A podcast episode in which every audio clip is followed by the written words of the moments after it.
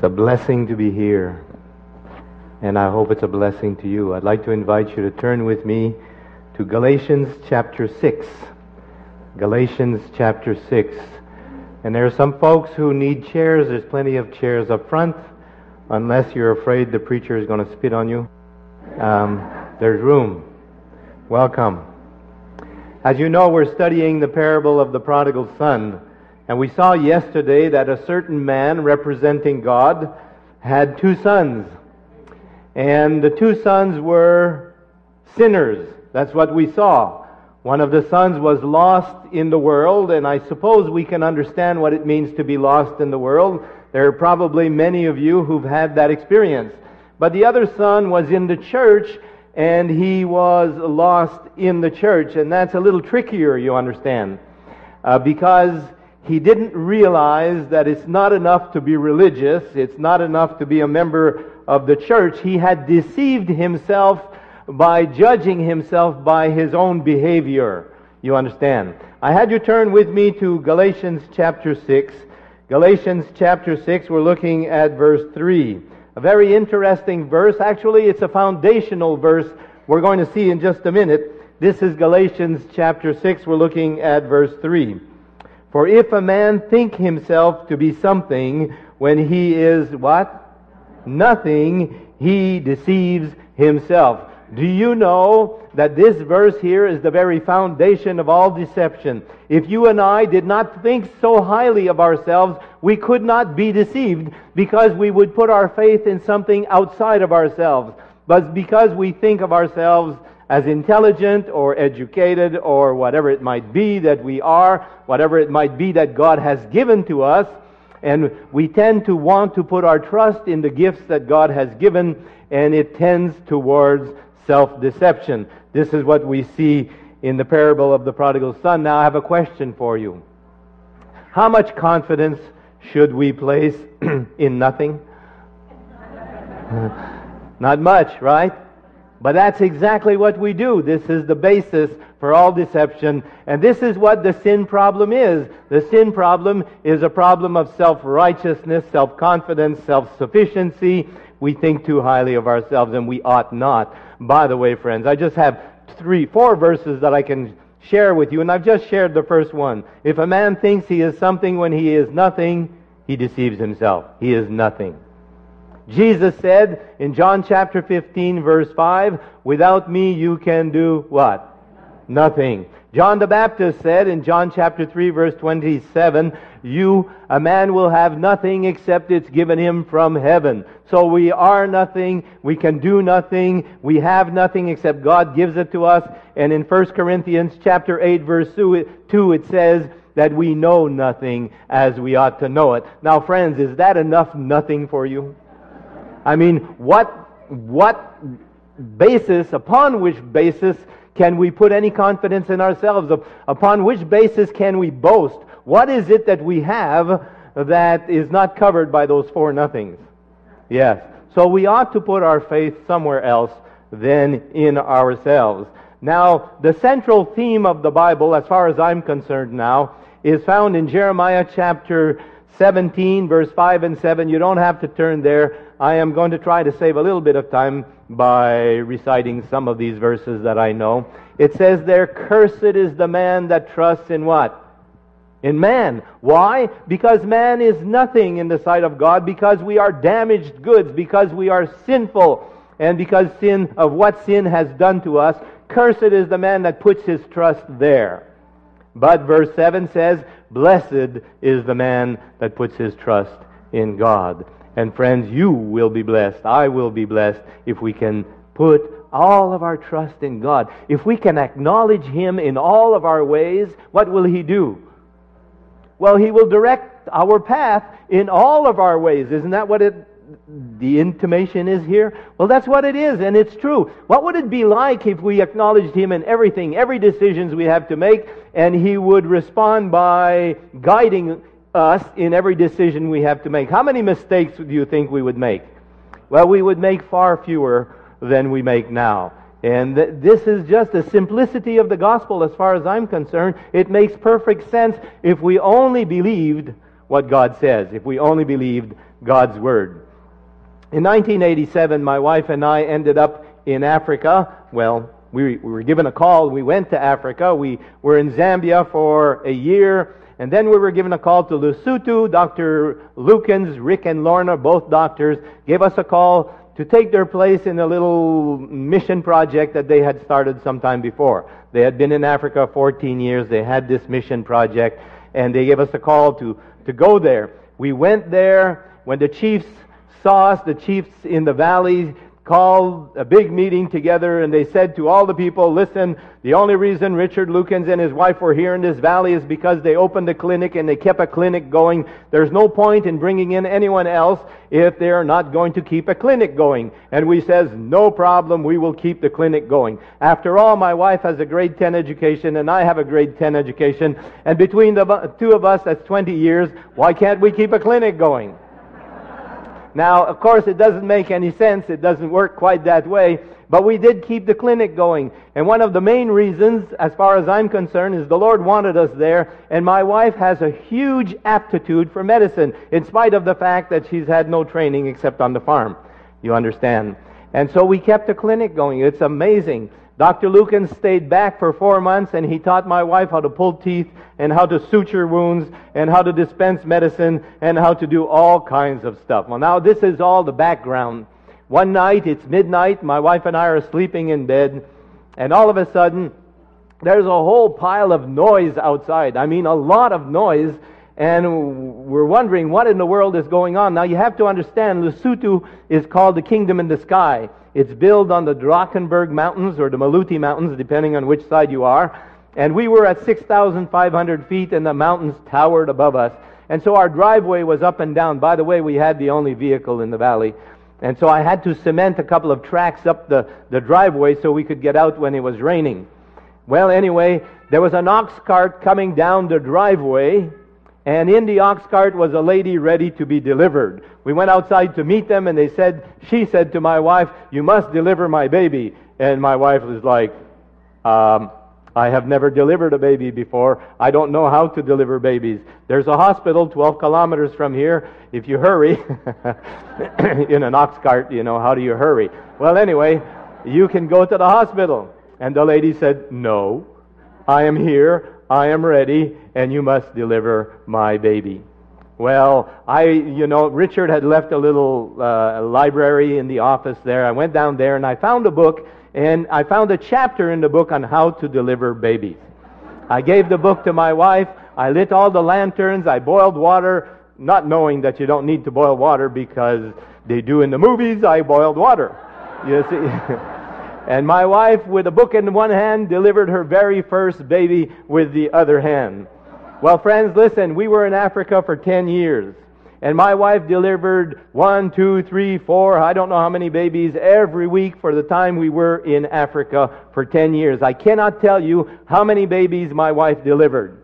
But I can tell you this, she never lost one. Never lost one. Now, how in the world does that happen? Why is it that she didn't know anything about delivering babies, but never lost one baby in delivery? She delivered babies in the back of pickups, on the ground, in smoky huts, in every situation you can think of. She delivered breech babies. She delivered babies with the cords wrapped around their necks. She delivered babies that had teeth. She delivered twins. There's not a situation you can think of that she did not have to face. She never lost one. And do you know that this is an illustration of the plan of salvation? It really is. She didn't know how, she did not lose one. We can't save ourselves, we can't heal ourselves, but we need not be lost. There is a God in heaven. Yeah, He hears our prayers. He'll work with us. Oh, I hope you can hear that. And you ought all to be working for the Lord, don't you think? Yeah. Well, the problem is many people will not put themselves in a position where they might make a mistake, or it might be dangerous, or whatever, whatever. You think God doesn't live through those circumstances also? Oh, yes. Turn with me to Luke chapter 15. We're studying the parable of the prodigal son together in Luke chapter 15. We're going to verse 12. We did verse 11 last night. And we saw that a certain man had two sons. Well, the younger of them, according to verse 12, said to his father, Father, give me the portion of goods that fall to me. You know what that means. The young man comes to his father, he comes with a request for his inheritance. That's a huge insult in that, in that culture. Uh, and I suppose it's a, quite of an insult here too, I suppose, if a young man should come to you and say, Dad, I want my inheritance and I want it now, what would you say to the young fellow? I mean, what would common sense say?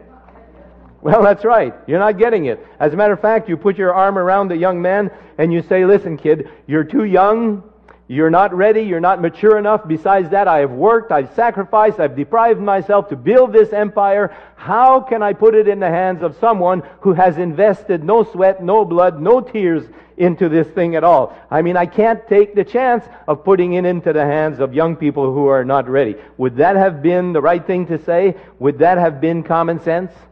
Well, sure, that's what it would have been. But you know, God's sense is anything but common. And in the parable, he does something different here. You can see that in verse 12, still, at the end of the verse. It says, He, that is the Father, divided unto them his living. Now, don't miss what's happening here. We're talking about the gospel, we're talking about the plan of salvation, and we find that the Father who loves these boys, whose love is unconditional, um, gives where we would withhold. Now, the reason he gives where we would withhold, well, first of all, it's not to get you to put away your common sense. The parable is not written with the intention of having us turn away from common sense. This is just a parable, by the way. But it was written in such a way as to help us to see that God has to give so that we do not perish. Did you know that? Do you know that God takes the initiative do you know that God went to the cross before you were born, before you were born again? Do you know that God paid the full penalty for your sin? And we could go on and on and on, all apart from you, what you have done and what I have done. He did it um, in an objective way for us. And he had to do that if we were ever going to be saved. Because with the sin in our hearts, we would have no desire for God. We would have no desire for salvation unless God as a matter of fact, it says in John chapter 12, I think it's verse 32, I, if I be lifted up, what? I'll draw all men unto me. And the only reason all men are being drawn, by the way, all men and women are being drawn to Jesus. And it's because God has already done something that is very attractive to us. Okay? The question now is what did God give when He gave His living? Yeah. The widow with her two mite, when Jesus was there and he, he was in the temple watching as she gave her two mite, said afterward to the disciples, She gave all that she had, she gave her living. And this is what it says of the Father in the parable. He gave his living. In other words, he gave everything. But we have to go to the spiritual side of this thing. God so loved the world, he gave what? Now, with his son, what did he give? I want you to turn with me to uh, Romans chapter 8. Romans chapter 8. Now, I'm, I'm, I could recite this verse, but I want you to cast your eye on it if you have a Bible with you, because it's probably the most important verse we're going to read today. And if you can get your faith to lay hold on this, on this verse, you will have everything. Nothing lacking. That's what it says right here, Romans chapter 8. We're looking at verse 32. He that spared not his own son, but delivered him up for us all. But notice here, for whom the Son was delivered, it's for us all. And don't think it was for Christians, because if he had not been delivered, there would have been no Christians. It's his deliverance that made Christians, by the way. I mean, it's the deliverance of God, of his Son, to, to die for us on the cross. Okay? So this is for the whole human race here. I want you to catch that. He that spared not his own son, but delivered him up for us all, how shall he not with him also freely give us what? All things. Do you know that you have all things this morning, this evening? Do you know? It's true. And if your faith would lay hold on this promise, you would have all things because that's what it says. Jesus went to the cross, paid the penalty, turns around, gives us his righteousness, and in his righteousness is all things. It's amazing. but it's true. And I think it's Faith and Works 27, and it's just coming to my head. It says there that His righteousness will accomplish everything. Nothing lacking. It's all, the whole gift is in His righteousness. It's amazing. Now, do you believe that you have all things? Does it feel like you have all things? you know, I've often wondered, and sometimes I've pined at the idea that there are some people who are millionaires in this world, and I obviously am not a millionaire in this world. And, and so in my mind, it goes like this. Now, why would it be that he's a millionaire and I'm not? What's fair about this? But friends, it isn't true. It isn't true. Just because God has taken money and entrusted in, entrusted it to that individual doesn't mean that I don't have it. Because my Bible says that I do. I have all things.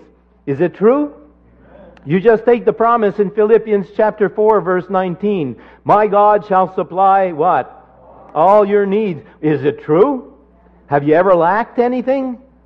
No, friends, listen, I've never lacked anything. I used to work in the mines. For I, I, told you that already. Nine and a half years. And when I left the mines, I was making $100 a day. That was 40 years ago. And actually, that wasn't so bad. I built a house when I was 20 years old, my wife and I. We had a new car in the driveway. We had all these toys of the day, in any case, which meant hunting and fishing equipment. Uh, but I had them, and I used them. In any case, I was making $100 a day, and I thought that was pretty good. I still think it was pretty good back then. Today, I'm not sure, but whatever. You know. When we gave our hearts to the Lord, the Lord put his hand on our shoulder and he said, I want you to sell everything and follow me. Sold the house, sold the toys, kept the car. You need a car anyway, right? And we moved into supporting ministries. Two years as students, one year as staff, and then after that, of course, I told you yesterday that I was made president. Do you know how much I was receiving as the president of Woodland Park Foundation in South River, Ontario? $20 a month for six years. Is there a difference between $100 a day and $20 a month? Yeah. When I went to Africa, I was given a local wage, $50 a month. It was costing us more than that to live in Africa. We married two daughters on this side of the ocean during that time, and at the end of 10 years, I had mu- as much in the bank as I had when I had first gone to Africa, not knowing, I can't tell you to this day how it happened. It just happened to be that way. My God shall supply all your needs and mine too. He does. Anyway, that could be a whole other sermon. Turn with me to 1 John chapter 5. 1 John chapter 5. Beautiful verse. The evangelicals make hay with these verses, and rightly so. We're in 1 John chapter 5. We're looking at verse 11. This is the record that God has given to us eternal life. And this life is in His Son. God does not separate the gifts He gives us from His Son. All the gifts that come from God come to us in Christ. Oh, and that's why it says in the very next verse, he that hath the Son hath life. He that has the Son has everything. Because with his Son, he has freely given us all things, including eternal life. It's, the whole, it's the whole package. It's amazing to me. Okay, so what has, given the, what has God given the whole world? All things, including salvation, including eternal life. Now, last night we read I don't know. Seems like I missed something here. Maybe I didn't. Yes. I was reading this week a Value Genesis survey which was conducted among Seventh day Adventist youth in the late 80s and early 90s. Now, the survey found that the vast majority of these Seventh day Adventist young people had no assurance of salvation. And so the question was asked why. As a matter of fact, the young people were polled to find out what it is, uh, what was the reason that they felt like they had no assurance of salvation. And the main reason was this. I mean, it, it, just almost across the board, the typical answer was this. Our behavior does not measure up to God's requirements. That's, that was the answer. Now, where in the world did they get the idea that their salvation was based on their behavior anyway? Well, you have to know, of course, that they grew up in Seventh day Adventist homes. They went to Seventh day Adventist schools and they also went to Seventh day Adventist churches. And somehow we are able, we have produced the idea that our salvation and our assurance is based on our performance. But do you know that isn't true? As a matter of fact, if you were here last night, you heard it in uh, Isaiah 64, verse 6. What does it say? All our righteousnesses are what? filthy rags. Well, friends, if all our righteousnesses, if all our good deeds, if everything that we do, our prayers, our penitent confessions, and our religious services are filthy rags, if because they go through a corrupt channel they come out defiled, then why and how in the world can we look at the things that we do and think that we can find assurance there? It doesn't make any sense. It's all defiled. This is who we are. We are damaged sinners. Well, why is it then that we ever look there to try to find salvation? It doesn't work because it isn't true. There's nothing to look to. If you look to yourself and to try and find salvation or assurance of salvation, you are not going to find it. And then you will be discouraged. And that's what happens to young people. Where did they get the idea if we haven't implanted it in their heads? Because we have that idea. Isn't that amazing? 1 Corinthians chapter 3 verse 11. 1 Corinthians chapter 3 verse 11. You might know this verse by heart. For other foundation can no man lay than that is laid. This is the foundation of salvation here. For others foundation can no man lay than that is laid, which is Christ Jesus. What is salvation based on? Where can we look for any kind of assurance? Friends, only in the birth and the life and the death and the resurrection of Jesus Christ. Turn with me to Romans chapter 5. I sure hope you don't mind using your Bibles because I don't know how to preach otherwise. This is Revelation, uh, Romans chapter 5. We're going to go to verse 18. There's some theologians that fi- feel that Romans chapter 5 is the clearest exposition of the plan of salvation in the whole Bible. Look at verse 18 if you don't mind. Romans chapter 5. Therefore, as by the offense of one, who is this talking about? Adam. Okay, therefore, by the offense of Adam, judgment came upon all men to condemnation. So in Adam, all men are made sinners. In Adam, all men are condemned. In Adam, all men must die. If you want to look at verse 12, it'll tell you that there. Wherefore, as by one man, Adam, sin entered into the world, and death by sin, so death passed upon all men, for that all have sinned. You go back to verse 18, and in the middle of the verse it says, even so. And that means by the same measure. So, as Adam has implicated the whole human race in sin, condemnation, and death, even so, by the same measure, watch the rest of the verse here, even so, by the righteousness of one, who's that?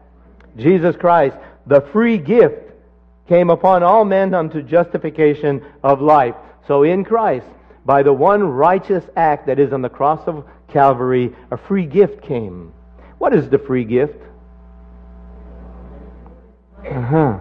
The wages of sin is death, and the gift of God is what? Eternal life. Sure. And let me see another verse. Ephesians chapter 2, verse 8.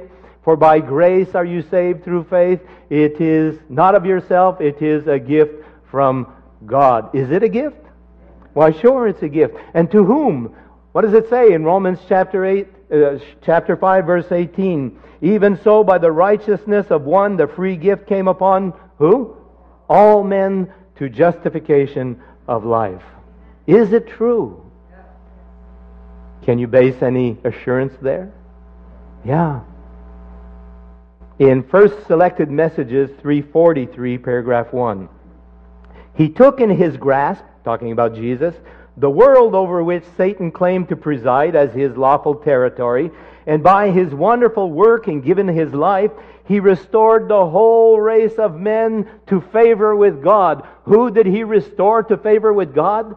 The whole race of men. And how did he do it? By taking all of their sins and going to the cross of Calvary. By living a perfect life from the day he was born till the day he died. By dying an, etern- an, an, an atoning death for all of their sins, the whole human race. And so it says in Desire of Ages 113, I don't have it written here, but it says that when Jesus came up from his baptism, that the Father pronounced over him, This is my beloved Son in whom in the, I am well pleased. And then Desire of Ages says, In this statement, God embraced all of humanity. All of humanity is embraced. So, what does all of humanity have? It has what God has produced for all of humanity salvation. Yeah. Now, what do you have to do? It's already given to us. Do you know that a gift that can be received can also be refused? Is it true? Yeah. This is the whole crux of the matter. Why then do we look at our works? Now listen, I'm not done with works here, and don't start thinking that I'm going to go off in some strange place where we don't have to do works. Friends, we will work. As a matter of fact, we're going to work more than anyone else in the whole world. If we could ever get a picture of what God has done for us, if we could ever come to the place where we see how good He is, how loving He is, we, what does it say in Romans chapter 2 verse 4? It is the goodness of God that what? Leads us to repentance. Is it or isn't it? Yes, yes. And friends, it isn't anything we do. We can't repent of ourselves, but when we see what He has done, there will well up into our hearts such a gratitude. Now, if somebody does something for you to which you are extremely grateful, what are you going to do against that person? It doesn't make any sense. When someone does something for you and you're extremely grateful to that individual, you don't go out of your way to try to do something bad to them. It doesn't work because your heart is filled with gratitude. And isn't that what we ought to feel this evening as we watch the plan of salvation unfolding before us? You know, filled with gratitude and filled with assurance because He's already in His birth and in His life and in his death and in his resurrection objective of us before we were born, before we were born again, while we were yet sinners, while we were undone, while we were ungodly, while we were yet his enemies, Christ died for us and paid the full penalty and offers it to us as a gift. What do we have to do? What does he have to do to convince us that he's already done this? It's written in the Word of God. Can you see it? With his Son, he has freely given us all things. turn with me, and we'll keep trying to emphasize that. With uh, turn with me to Genesis chapter two. Genesis chapter two. I, you know, I pray all the time for somehow the Holy Spirit and the ability to be able to proclaim this. I have a, a I have a prayer list. I suppose many of you have a prayer list. And the second thing on my prayer list the first thing is I pray for the Holy Spirit and all the wonderful qualities that would come with the Holy Spirit. The second thing is I pray to understand righteousness by faith. I pray to experience Christ as my righteousness, and I pray for the power to be able to explain what it is that the Lord reveals to me. Now, not that I know any more than anyone else, but I'm praying for it. It's not because I want to know more than you, but it's if I could just have the power to share what God shares with me. That would be enough for me. We're in Genesis chapter 2. This is where God created Adam and Eve. They're in a garden, and God begins to think they must be able to show how they love Him. They have no way of showing it, and so He creates for them the, the slightest, the lightest test that He can possibly create. He chooses one tree out of many and says, Don't eat from that tree, and that'll show that you love me. Verse 17. But of the tree of the knowledge of good and evil, thou shalt not eat of it, for in the day that you eat thereof, thou shalt surely die. Now, did Adam and Eve ever eat of that tree? Yes, they did. And when they ate from that tree, in that day, did they die? Well, there are three answers to that, and if we had time and if we were sitting in a circle and we were relaxed, uh, I would listen to you. But I'll tell you what the three answers are. Okay? A lot of people would like to say they began. Well, I think it says, in dying thou shalt die. In other words, you're going to begin to die in that day. And that's true. They began to die that day. I believe that mm, uh, Adam lived to be 930 years old, so he didn't die the day that he ate thereof. The second thing is that they died spiritually. Ephesians chapter 1 verse 2, dead in sin and trespasses were born that way. Were conceived in sin, and you know how the Bible says. And so began to die, died spiritually, and the third one, they did not die that day. Now, did God lie? Didn't he say that in the day that you eat thereof thou shalt surely die? Did he mean it? And what did he mean when he said that? Well, he meant that he was going to send them back where he got them in the first place. And that was nowhere. That's exactly what he meant. But why is it that God said they would die that day and they didn't die that day? Do you know why? Do you know where the answer is? If you'll turn with me to Revelation chapter 13, we're looking at verse 8. Now, it seems like a strange place to find the answer. The question is asked in Genesis, the answer is in Revelation chapter 13, a strange chapter full of beasts and all kinds of symbolism, and the mark of the beast and the number of his name and 666, and all of that is found in this chapter. Now look at verse, verse 8. We're in Revelation chapter 13. And all that dwell upon the earth shall worship him, the beast, whose names are not written in the book of the Lamb slain from the foundation of the world. When was Jesus slain? from the foundation of the world. What in the world? I thought he was crucified just 2,000 years ago. Well, friends, the pain that Jesus suffered at the cross of Calvary didn't begin 2,000 years ago at the cross of Calvary. It came with the very inception of sin. As soon as there was sin, there was a Savior. As soon as Adam took a bite from that fruit, the blow was coming from God because God is not a liar. And Jesus stepped between Adam and the blow that came, took the blow upon himself, and became the lamb slain from the foundation of the world. Now here's one of the most important questions I'm going to ask tonight. What, where would you be today had Adam been killed that day? You wouldn't be here. Can you see it? The only reason you have life is because of the cross of Calvary. If there had been no cross, there had been no life. And you are alive today as a gift from God from the cross of Calvary. And we saw that in Romans chapter 5 verse 18 justification of life. That's what it was. Jesus paid the full price to give the human race life. And friends, He didn't only give you life. Every loaf of bread is stamped with the cross of Calvary. Every drink of water is stamped with the cross of Calvary. Every gift that you enjoy is stamped with the cross of Calvary. Because if you had no life, you would enjoy no gifts. Isn't that true?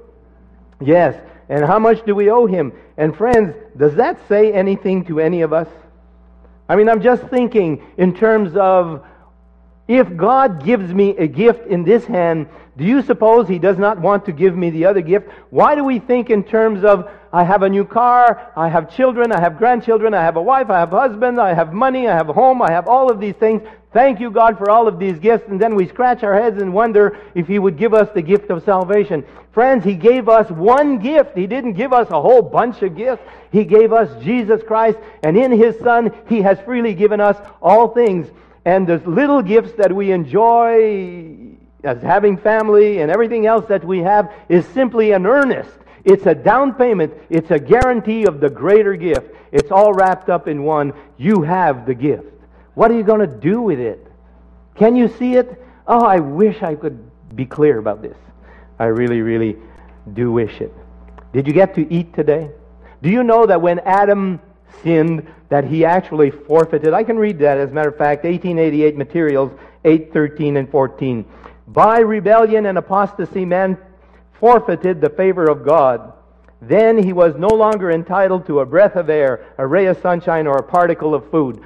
Well, not only has Adam sinned and forfeited all these blessings, we all have sinned and come short of the glory of God. We all have forfeited these things. And yet, did you drink water today?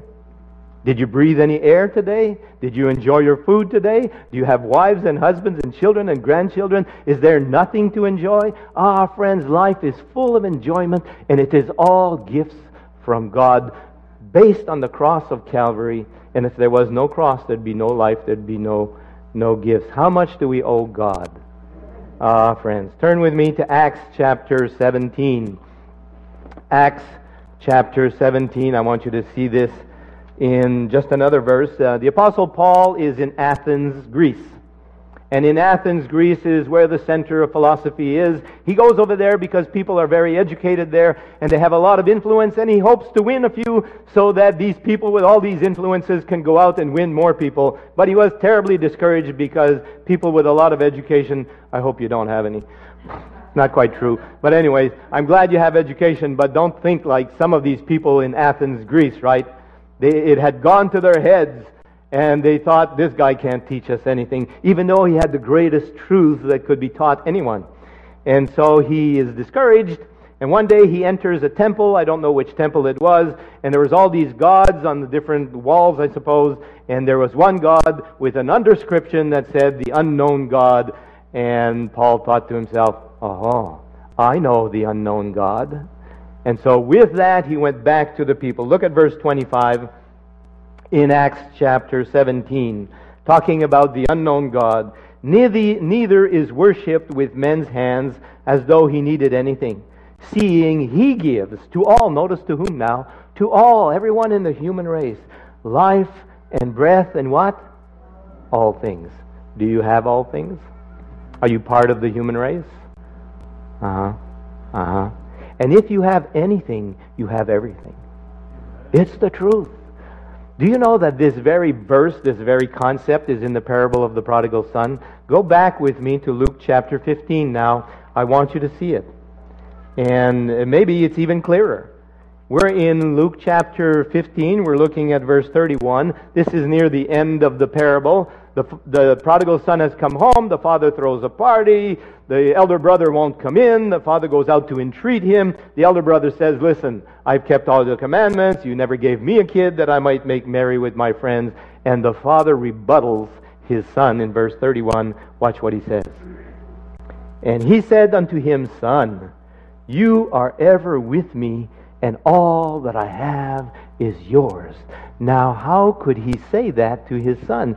This was a Pharisaical, legalistic hypocrite. Why would the Bible present to one who is lost everything? Isn't that what it says here? Son, what are you talking about?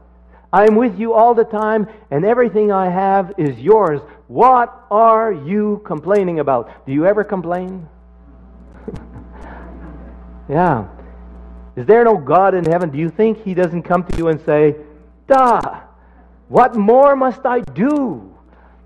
Because with my Son I've given you everything. It's all yours. Even if you're as bad as can be, I've given it to you. As a matter of fact, it's meant to what? Bring you to repentance. Isn't that true? Romans chapter 2, verse 4. It's a question. Well, let's go there. Let's go there. Romans chapter 2. I want you to see it. Because the question is quite apropos. The question is right on target. It's, it's, um, it's what needs to be asked at this time. We're verse 4. We're in Romans chapter 2. Do you despise the riches of his goodness? Now listen, you can't get any gooder, if you don't mind my English. We have a God in heaven who's done everything for us. And He's paid the full penalty for us. And He gives us every gift in Jesus Christ. You can't get better than that, right? But Paul says people despise that. Do you despise the riches of His goodness and forbearance and long suffering, not knowing, or in colloquial language, don't you know that the goodness of God leads thee to repentance? Friends, in the parable, the prodigal was meant to hear God's voice in the gift that was given to him. Do you ever give a gift? Who do you give good gifts to? People you like or people you don't like? Yeah, yeah. Well, usually it's people we like, right? God loves you, so he gave you a gift. The father in the parable loved his son, so he gave him a gift. But in the gift, there was a message. The message was, Son, I love you. Here's everything. This is how much I love you. And it was meant to turn his heart toward home. Yeah, this is what repentance is. It's just a turning around and going in the opposite direction. The young man was going to dissipate away his life, and his father tried to arrest him in that stupidity. And the boy didn't hear anything. Of course, he didn't hear. There's a lot of people, friends, who don't hear the voice of God. I don't know why.